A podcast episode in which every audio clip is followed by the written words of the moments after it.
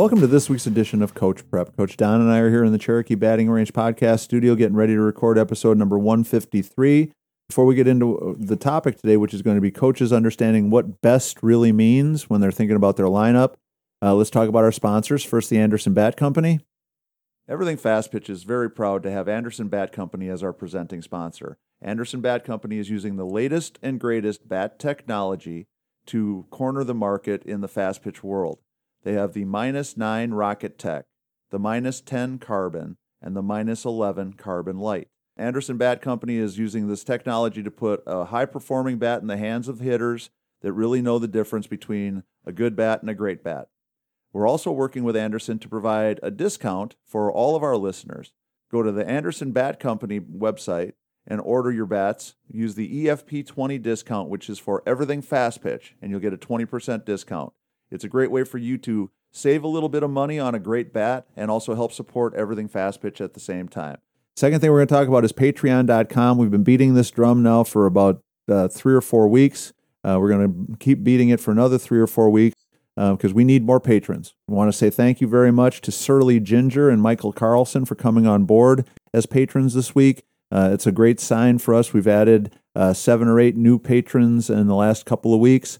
Um, but we definitely need to keep that ball moving forward. Um, as we talked about on this week's Everything Fast Pitch podcast, we are at that rubber meets the road point. We spent time today talking about what we have to do and what we can do to get the the the numbers up to the point, this the support up to the point where it makes sense for us to keep doing it. There's just no nice way to say it. You've heard me say this several times now. We are in the red every single month that we do this. And now, as an old man who's about ready to retire, I can't keep doing it. I was, so I was going to say, and Tori, too, it's easy for everybody just to sit back and listen, and you know, someone else will do it. But we really need some folks to get on board, right, and help support it. Yeah. Well, and the numbers of listeners tell us that a lot of people see value in what we're doing, and the mm-hmm. responses we're getting, the emails and and stuff like that, tells us that people really do appreciate the the podcasts but it's just one of those reality things. You know, uh, we we went into it not really knowing what to expect.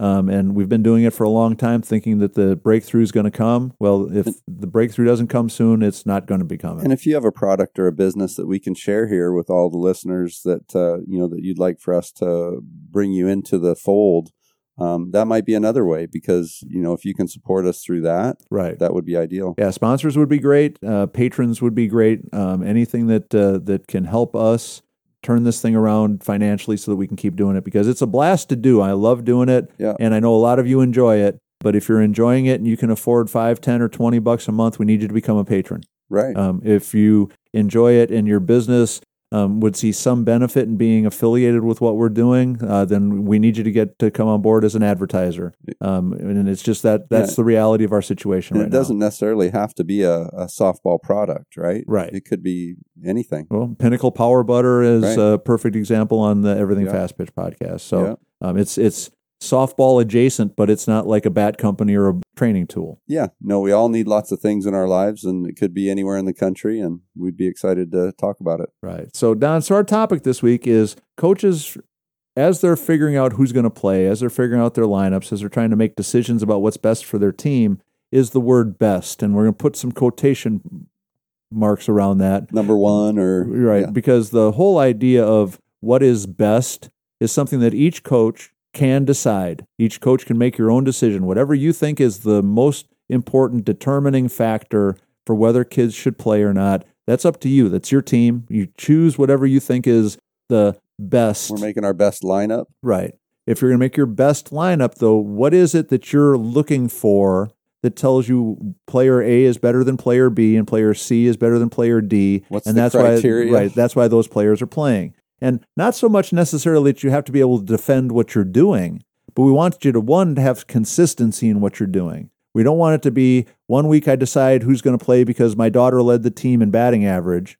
And then next week we're going to decide who plays because my daughter had the best fielding percentage. And then three weeks from now we're going to decide who gets to play because on base percentage is now the number one thing. And then week four, none of the numbers matter. Uh, now it's who had the best week in practice and who worked the hardest. It's okay for you to choose any of those things, but the revolving door idea of it that, not a good more one. like just because I said so. Right. Well, and here's the caveat to that. I was never one to use statistics to make out a lineup, but I always coached in a situation where we practiced a lot. You know, in the high school setting, in the college setting, we were practicing four or five days a week.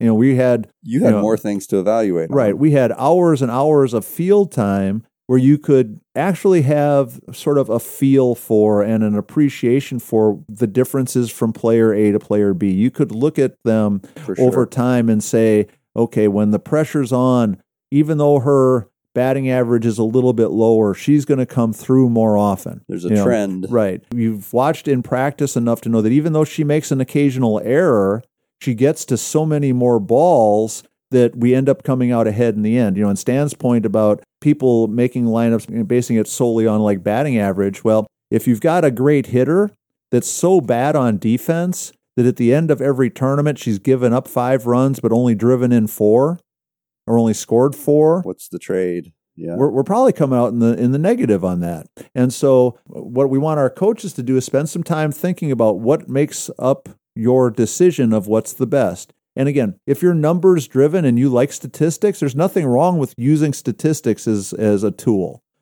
If you're like I am, which is totally anti-technology and anti-number 100% of the time, then using feel, intuition and things like that, that's okay too, as long as we're consistent in how we're doing it. No, it can be tricky for sure. And especially on the other end, too. If we don't really know what the criteria is, then as a player, you know, how do we know? Right. Well, and we talked about the pressure cooker of coaching philosophies a, a little bit ago, and the idea of telling players that the the nine highest batting averages are going to play. Well, stuff like that can maybe simplify your life as a coach, but it can also make your team much less successful. Just because, you know, as we said before, somebody is one of the nine best hitters doesn't mean they're one of the nine best players. And just because somebody gets more hits doesn't even mean they're a better hitter. You know, I mean the the reality of it the is trade off, like right. you said, defensively too. You know, and so for me, you know, m- my philosophy was always re- really simple. You know, I used practice and what I saw, what my eyes told me, day in and day out from watching the kids perform, who were the best players, and we would always have discussions. So it was never a, a mystery to them. You know, in, in the college setting, we'd have 18, 19, 20 kids on the roster at all times. And we would sit down and talk to them all about, well, here's why you are where you're at. Here's what your strengths are. Here's your, what your weaknesses are.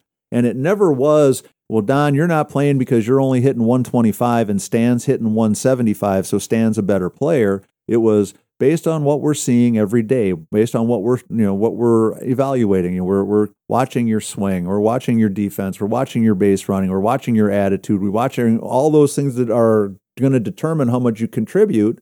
And here's what we think your strengths are. Here's what your weaknesses are. Here's the things that you need to improve upon. Because here's why Don is playing and you're not. Well, I'm going to work hard then. Yeah, if you share those things, Right. I'm going to make them better. Right. And eliminates so much of the nonsense of kids not knowing what's going on, why it's happening. You know, it was kind of a shocking thing to me when those strengths and weaknesses were communicated. There would be times that players would disagree. And I always thought that was a good thing. If, you know, if, if I said, you know, you know, Don, I don't think you've got as much range going, you know, to the hole. You know, you're, you're both competing for shortstop and, and, you know, she's better at going deep in that five, six hole and making a play than you are. And in your mind, you're like, oh, you're crazy, coach. I'm just as good as she is. I might even be better. Well, then that's a, a, a cue to me that I need to reevaluate what we're doing in practice to make sure that you're seeing the same thing that I'm seeing. And all of a sudden, I think back to, well, that day at practice, you know, I hit Sally balls that she had to go 30 feet to field in the hole because I think she can. And I hit Don balls that he had to go five feet into the hole to get because I think that's I think all he can get.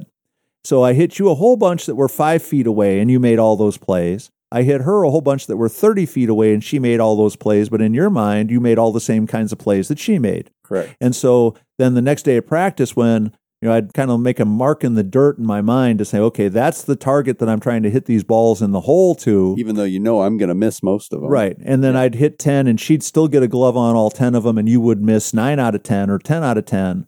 Then all of a sudden we'd come back, you know, a week later and have that same discussion and like, oh, now I see what you're talking about. I'm going to work harder on that. I'm going to work harder to get better at it. So for me, the best was a purely subjective opinion based discussion on what I saw day in, day out when we had plenty of practices. So for that setting, I think that something like that can be a really good philosophy for figuring out what your best team is. And to me, it was always part of that was you know positions that I'm willing to score less runs to play better defense. I was very old school in the fact that if my shortstop was a great defender, I could live with her not being a great hitter because I felt like we came out ahead. If my center fielder was an amazing center fielder but not a great hitter, I was okay with that because uh, in the end, we ended up being a better team. And so, up the middle positions, I was okay with better defense, a little bit less offense.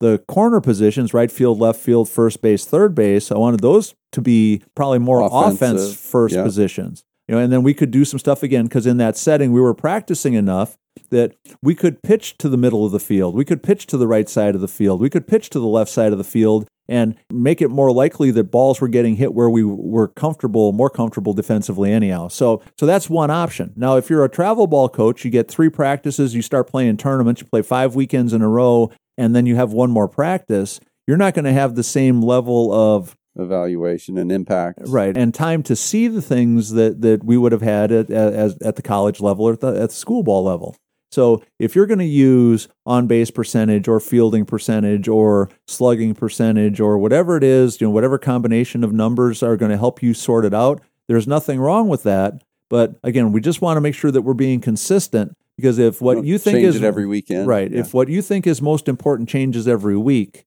I think we're going to be in trouble. And I have seen this happen a couple of times now, being around you know a bunch of different travel ball teams that coaches' ideas of what's going to determine who plays really did change from week to week based on certainly how their kid was doing, how the other coaches' kids were doing. You know, and I always thought it was kind of ironic that when the coaches' kids were hitting well, then the nine best hitters should play. When the coaches' kids weren't hitting well, then the, you know, well, we just know who the nine best players are, decided who should play was going to say, if we get wind that somebody might be leaving, we got to make sure that they're happy. And, right. I mean, and so, yeah. and but I saw the revolving door system up close and personal, and I can remember, you know, having this discussion. The the player that you want to bench right now has been one of the two best hitters on this team all year. And just because she went 0 for 7 yesterday, you're going to bench her on Sunday when we need her for the championship round because she had a bad Saturday. Well, the numbers say she's not hitting right now. Right. Okay, but what about the 13 other tournaments that she was one of our three best hitters, most clutch hitters, you know, best defensive players? Well, the, the batting average is all that matters. The on base percentage is all that matters. Well, you know, but it didn't matter two weeks ago when when your kid was struggling to get on base. Then the fact that you knew she was the best left fielder or best shortstop or whatever, that was more important. I said, I mean, we, it's just not right to operate that way.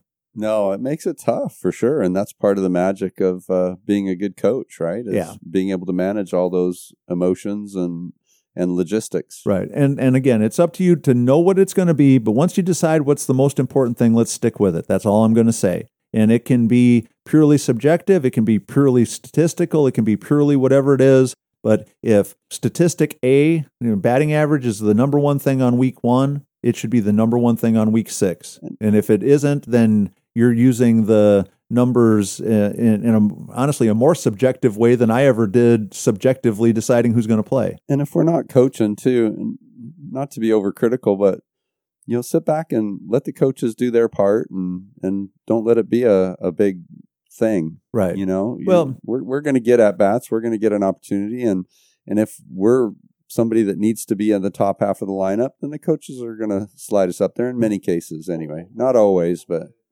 yeah. The only other thing I'll say about you know the statistic driven decisions is sooner or later, if you tell people that the nine best hitters are going to play, somebody's going to figure out that the eleventh best hitter is in the lineup. It's still in there, yeah. And if there's a connection between the 11th best hitter and somebody on the coaching staff or somebody who sponsors the team or somebody's best friend or whatever it is, then yeah. we're just headed for a really, really uncomfortable and unfortunate situation and we want to avoid that. So if we can be consistent, we're going to be happier. I was going to say too, Tori. I think we've said if you hit, you're going to play, and you know that's kind of just a to me a, a motivating statement to say be a good hitter, right? Because that's going to provide you a good chance to be in there.